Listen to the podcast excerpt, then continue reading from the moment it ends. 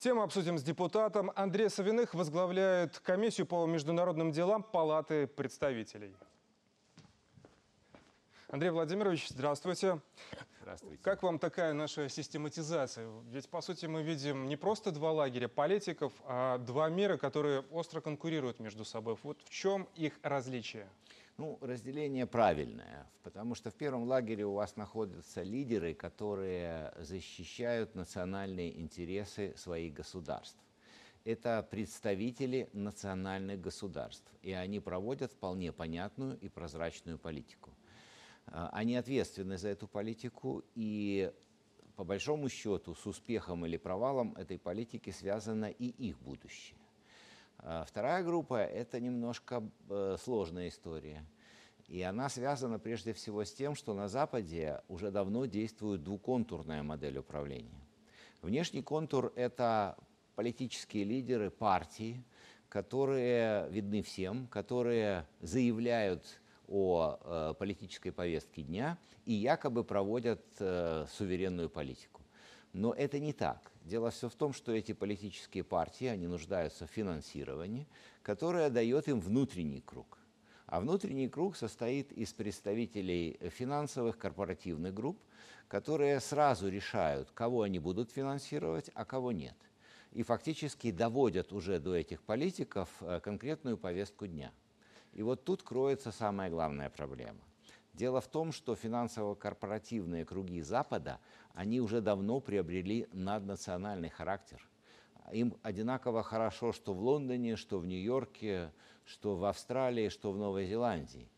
Э, и это действительно сложность.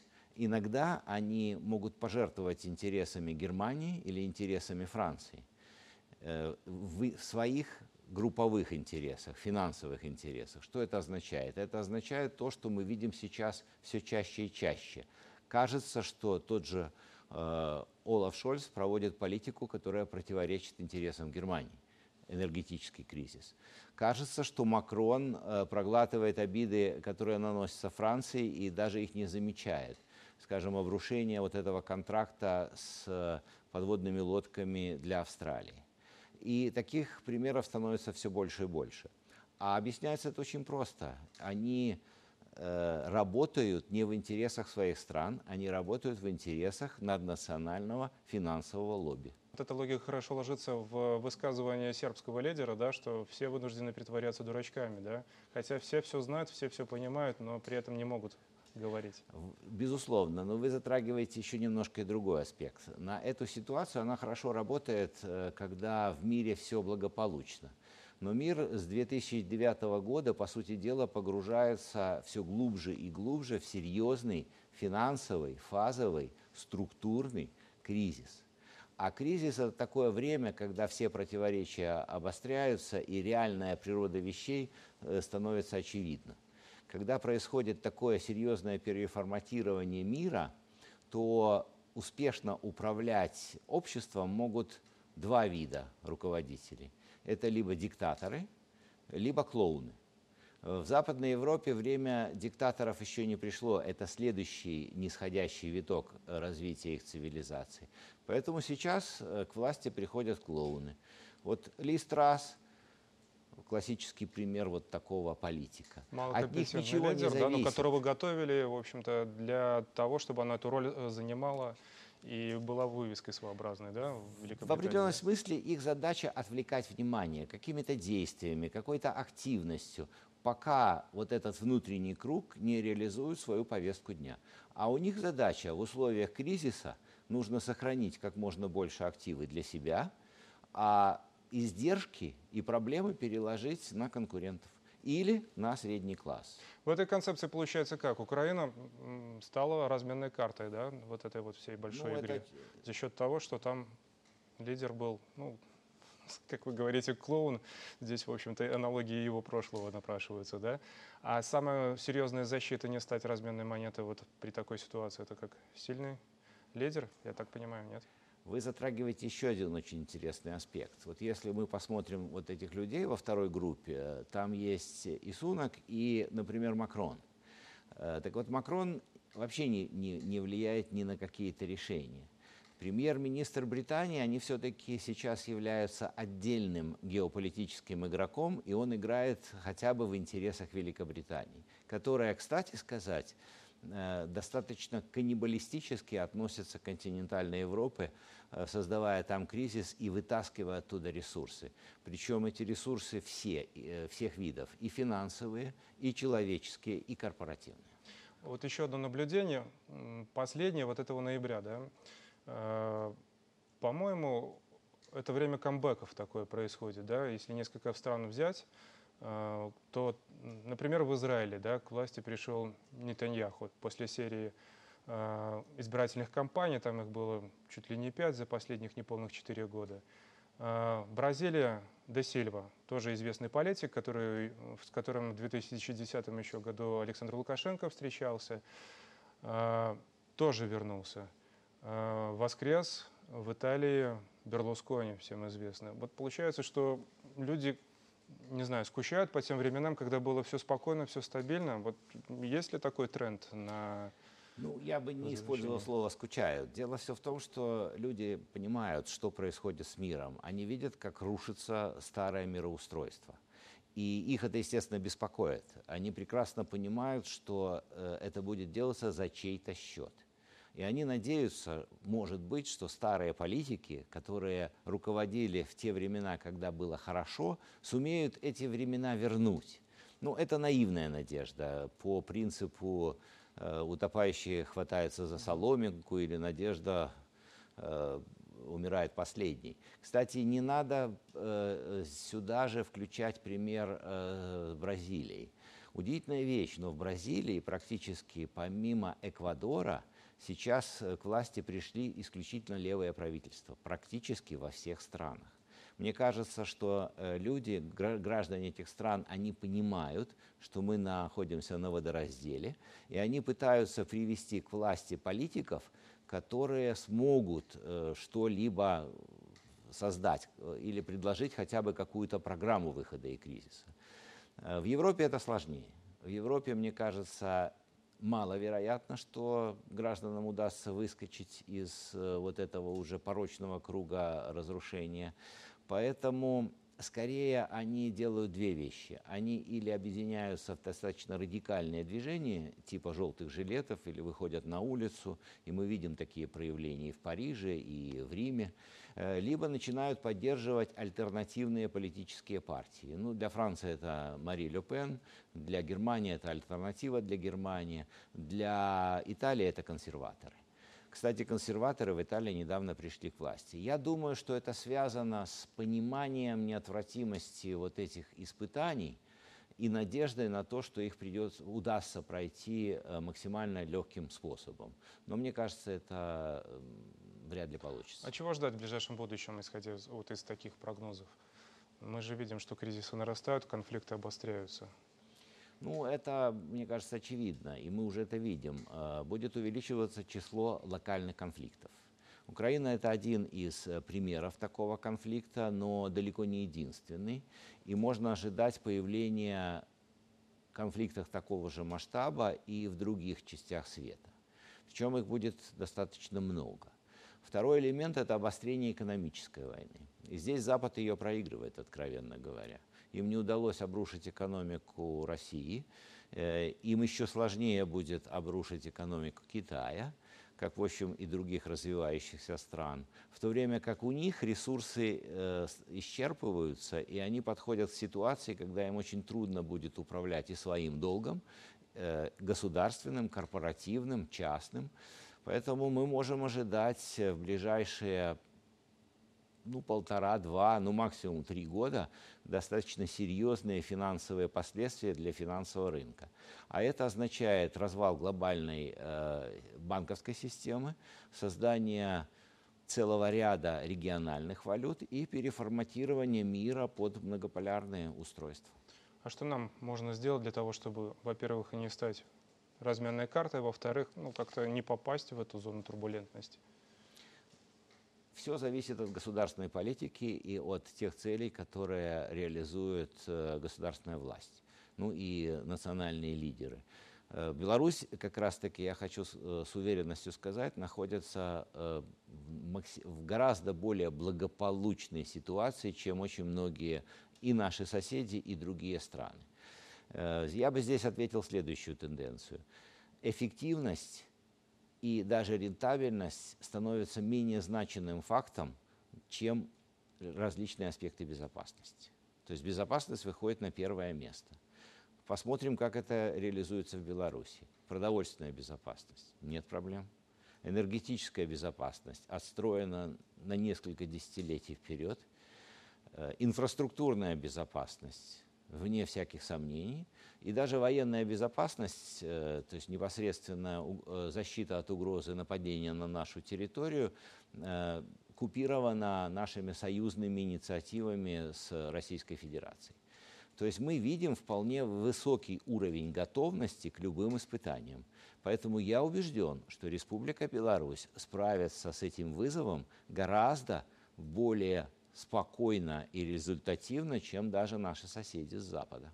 Вот все эти потрясения, конфликты, понятно, что они меняют политические системы и национальные, и в том числе и глобальные. А какие тенденции вы здесь можете отметить? Ну, я бы выделил, наверное, одну очень важную тенденцию – по сути дела, на Западе уже лет 20 проходит э, тихая революция элит. Но это процесс, который достаточно жесткий по своему содержанию, поскольку он означает выхолащивание всех э, имеющихся демократических процедур и превращение на Западе демократии в шоукратию. Мы об этом уже немножко говорили. Но этот процесс еще также сопровождается, по сути дела, разорением всего среднего класса. Средний класс э, в этих странах возник э, в период индустриальной революции. Это вторая половина 20 века. Сейчас такое количество промышленных рабочих не нужно. Но мир погружается в кризис. И тут возникает вопрос, кто эти кризисные явления оплатит. Есть такой социолог, экономист Тома Пикетти, который написал огромную книгу «Капитал в 21 веке». Вот он э, дал примерно такую. Один процент э, населения Запада э, обладает, владеет 45 процентами всего общего имущества. Вторые 45% владеют 30% населения. А 70% это всего 10% богатства совокупного. Можете себе представить? И когда происходит развал финансовой системы, то кто-то будет терять больше, чем другие. Так вот этот один процент э, собственников, собственно говоря, транснациональных корпораций, они хотели бы, что, чтобы эти издержки были оплачены 30% среднего класса. Он просто-напросто перестанет существовать.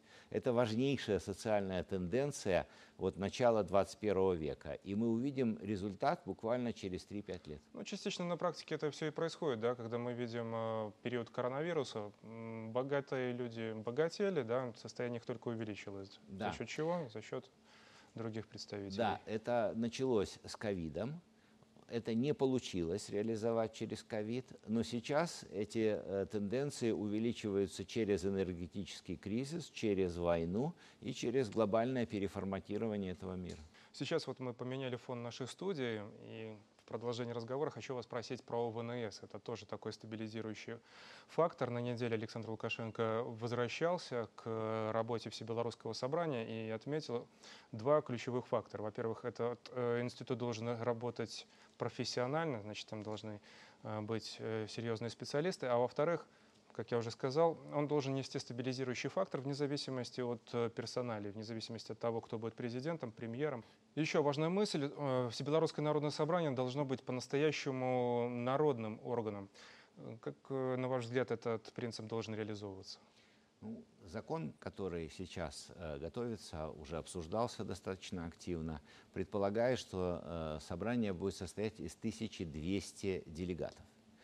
Э, из них треть – это исполнительная судебная власть, треть представители депутатов всех уровней, то есть люди, которые уже избраны народом, и треть представители гражданского общества. Э, Причем гражданское общество будет представлено действительно массовыми организациями, которые э, формируют основы народовластия, активно участвуют э, в различных видах государственной политики, будь то молодежная, будь то гендерная, э, будь то образовательная, и фактически э, формируют вот эту общественную повестку дня. Э, это будет 1200 наиболее активных и подготовленных людей. Людей, которые будут понимать, какие, за какие решения они голосуют. Ну и второй вопрос, вот, что вызывает больше всего непонимание. Это не будет дискуссионный клуб – как раз таки решения, программы, которые будут рассматриваться на э, заседаниях, на пленарных заседаниях Всебелорусского собрания, будут готовиться соответствующими институтами, правительством, э, парламентом, в конце концов, министерствами. Э, но вот это собрание сможет высказать свою точку зрения и будет голосовать да или нет за тот или иной документ. Вот а это счет... принцип принятия решения – он имеет огромное значение. То есть будет вестись подготовительная серьезная работа. Конечно. А за счет чего Всебелорусское народное собрание будет э, исполнять роль вот эту вот э, стабилизирующую? Благодаря чему? Это своего рода право либо одобрения, либо вето, либо каких-либо замечаний, которые, естественно, будут обязательны к э, учету или исполнению. Вот это главный момент.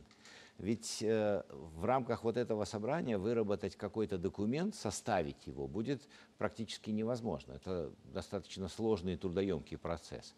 А вот высказать позицию, э, причем высказывать позицию будут как раз такие люди, имеющие и жизненный опыт, и которые успешны в обществе, и которые занимают определенное положение в обществе, они смогут.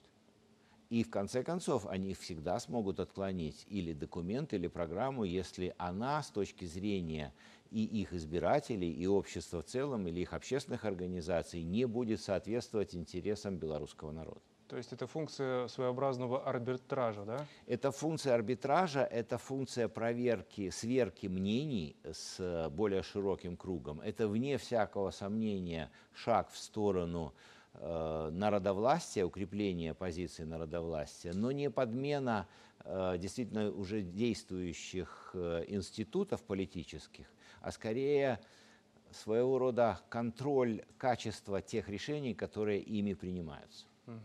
А вот что касается менторских демократий, да, мы на этой неделе следили за промежуточными выборами в Конгресс. Сейчас итоги, как обычно, не такие однозначные. Э, которые могли бы быть.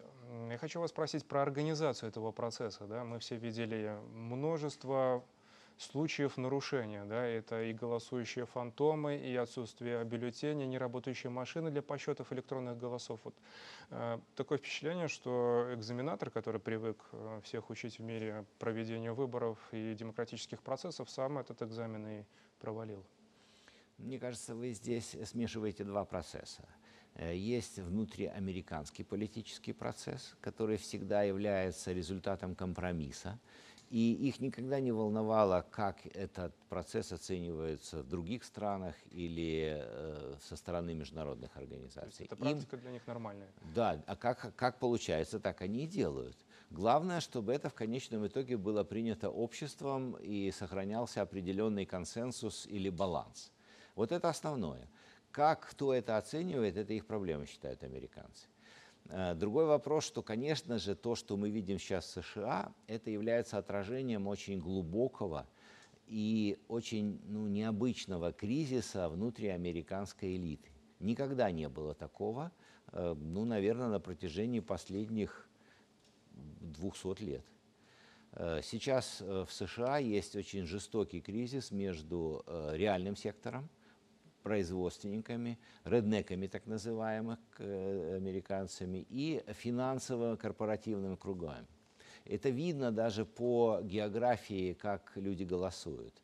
То есть э, Тихоокеанское и Атлантическое побережье э, против Центра Америки. Промышленная Америка против финансовой и сервисной Америки. И вот этот раскол настолько серьезен э, из-за кризиса, финансового кризиса, что они не могут примириться, они не могут найти здесь компромисс. Кто-то из э, элит должен будет уйти на второй план, а может быть и вообще э, разориться. И, конечно же, э, это почти невозможно а, реализовать без конфликта, жесткого конфликта. И удивительным образом э, меня поразили данные э, социологических исследований, которые говорят, американских социологических исследований, которые говорят, что более 50% американцев уверены, что гражданская война в Америке начнется в ближайшие полтора-два года. О чем это говорит? Это говорит о том, что вот эти нарушения Э, избирательного законодательства это просто цветочки. Идет, э, идет жесткое нагнетание ситуации, и они входят в перезагрузку э, всей внутриамериканской политической системы. Поводом для гражданской войны, скорее всего, будет непринятие поражения да, стороны, которая наберет меньше там, баллов, голосов и всего остального. Андрей Владимирович, спасибо за ваше мнение и за комментарии. Спасибо за разговор.